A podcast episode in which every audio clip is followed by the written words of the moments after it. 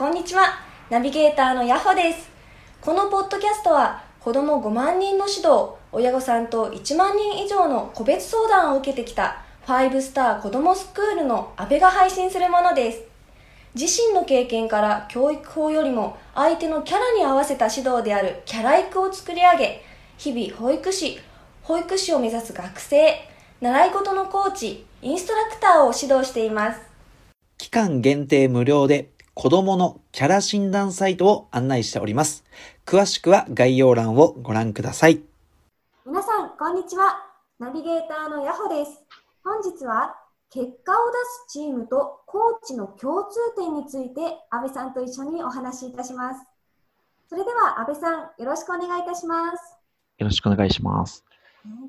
これ家族っていう捉え方をしていただいてもいいですし、はい、家族で結果ってのあれですけど、生き生き元気で、はい、でしかも全員のパフォーマンスが上がる、やりたいことができるってなったら、ヤホさんどうですかね。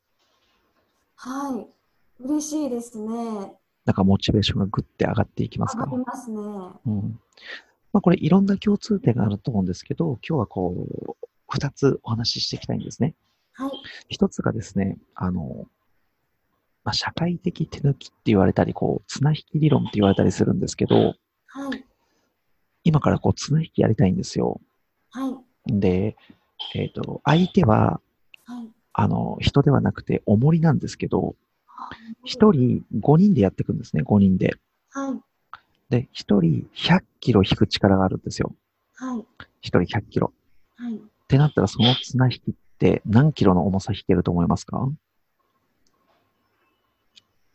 何キロだろう。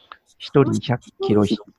そうか、1人100キロ引けるんですよね。そうです、そうです。500ってことですか？って考えますよね。はい。これ実際に実験すると、500キロ引ける人たちってほとんどいないんですよ。そうなんですか？はい。これが、心理学でいうとこの社会的手抜きっていうんですけど、はい。つまりこれ、誰かがやってくれるからいいやって思っちゃうんですよね。そういうことなんですね。はい。つまりこの組織でも家族でも、そうなんですけど、はい、これを誰かがやってくれればいいやと思ったら本当のそのパフォーマンスというか結果は出せないわけです。はい。うん。じゃあってところで、じゃあどうやったらその社会的手抜きというか、はい。って、防げると思いますか？でも、人がいっぱいいればいるほど、この社会的手抜きにつながるんですかね。そうなんです。で、これをいろいろ研究した人がいるんですけど、はい、その時に大事なのが3つらしいんですよ。はい、3つ。でもね、結局面白くって、はい、でも500キロやっぱ引く人もいれば、はい、すごいのが500キロ以上引っ張るチームもあるんです。不思議ですよね。不思議ですね、それは。はい。で、その500キロ引っ張ったり、500キロ以上引っ張るチームに共通した3つがあるんで、それをやれば、あなたが、ね、所属しているチームだったり、会社組織とか、何でもそうなんですけど、そういうことができるようになるんで、ぜひこれ覚えていただきたいなと思うんですけど、はい。はい。1つ目。はい。1つ目が尊敬、リスペクトって言ってるんですけど、はい、尊敬、リスペクト。で、このリスペクトっていうのは、はい。3つなんですよね。はい。存在に対するリスペクト。はい。うん。承認っていうふうに言ってもいいと思うんですけど。はい。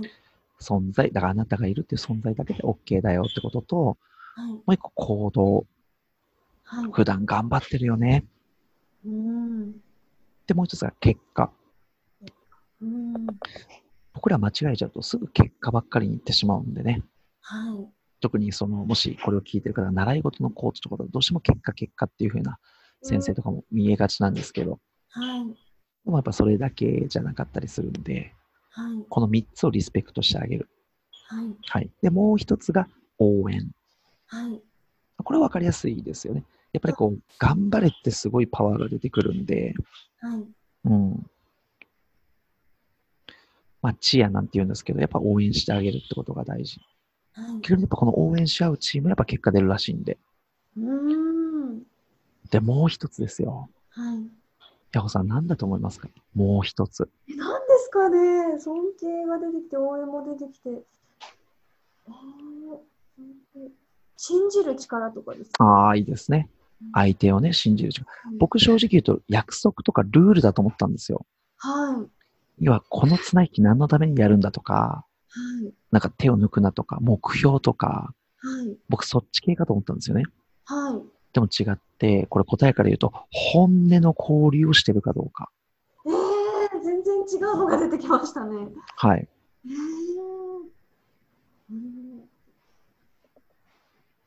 つまり相手の、それ間違ってるよねってことが、間違ってるって言える。はい。自分はそれ嬉しい、悲しい、相手のいいところ。いやでもそれ、伸びしろだよっていう。はい。まあ人って絶対長所50点、短所50点だと思うんですけど、はい、短所もしっかり相手に言える、長所も言える、はい、でもね、これって本当に簡単じゃないと思うんですよ、本音で言うって。そうですよね、難しいですよね。特に家族で本音ってね、なかなか、特にこう奥さんとか旦那さんとかパートナーになってくると、普段言いたいことがなかなか言えなかったりとかする部分あるかなと思うんですけど、はいはい、正直じゃあ僕も 100% 言えてるかっていうと難しい部分はありますからね。そうですよね。はい。だから逆に言うと、この3つをどうしていくかで、特にその本音ってとこなんですけど、はい、まあ、家族って考えてもいいし、組織って考えてもいいと思いますし、はい、あとは、まあ、チーム、あなたがね、教えてるチームでもいいと思うんですけど、はい、じゃあ、ヤホーさん、どうやったら本音の交流できるようになると思いますか？普段からたくさん話し合ったりとか、はい、コミュニケーション取ったりとかですかね。本当にそう思うので、やっぱそれをやっていけばいいんですよね。はい、自分なりの作戦を。で、僕が結構おすすめするのはやっぱ文字なんですよね。あ、文字なんですか。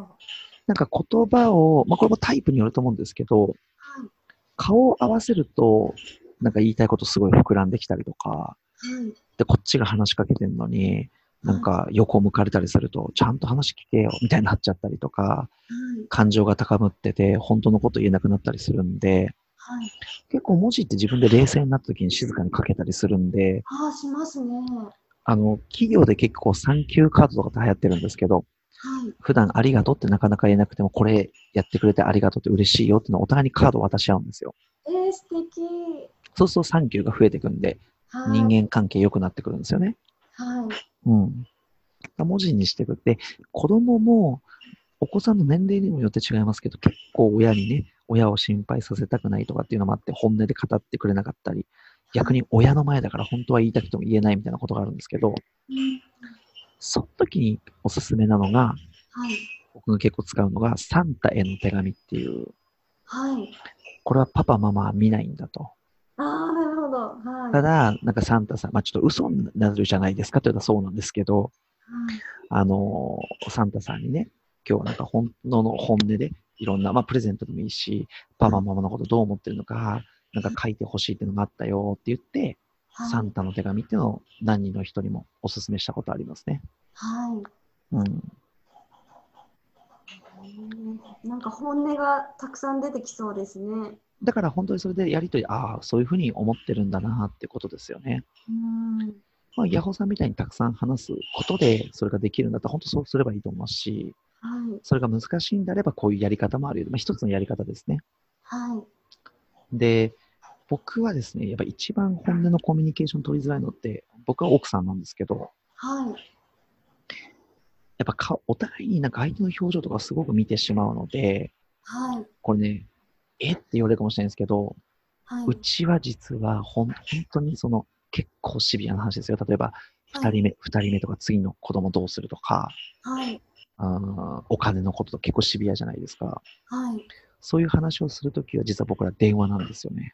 ああ、そうなんですか。なんかね、顔見ないと結構穏やかに話せるんですよ。あ、やっぱり表情を見ちゃうと、はい、あ、やっぱ言うのやめようかなって思ったりとかですね。そうなんです。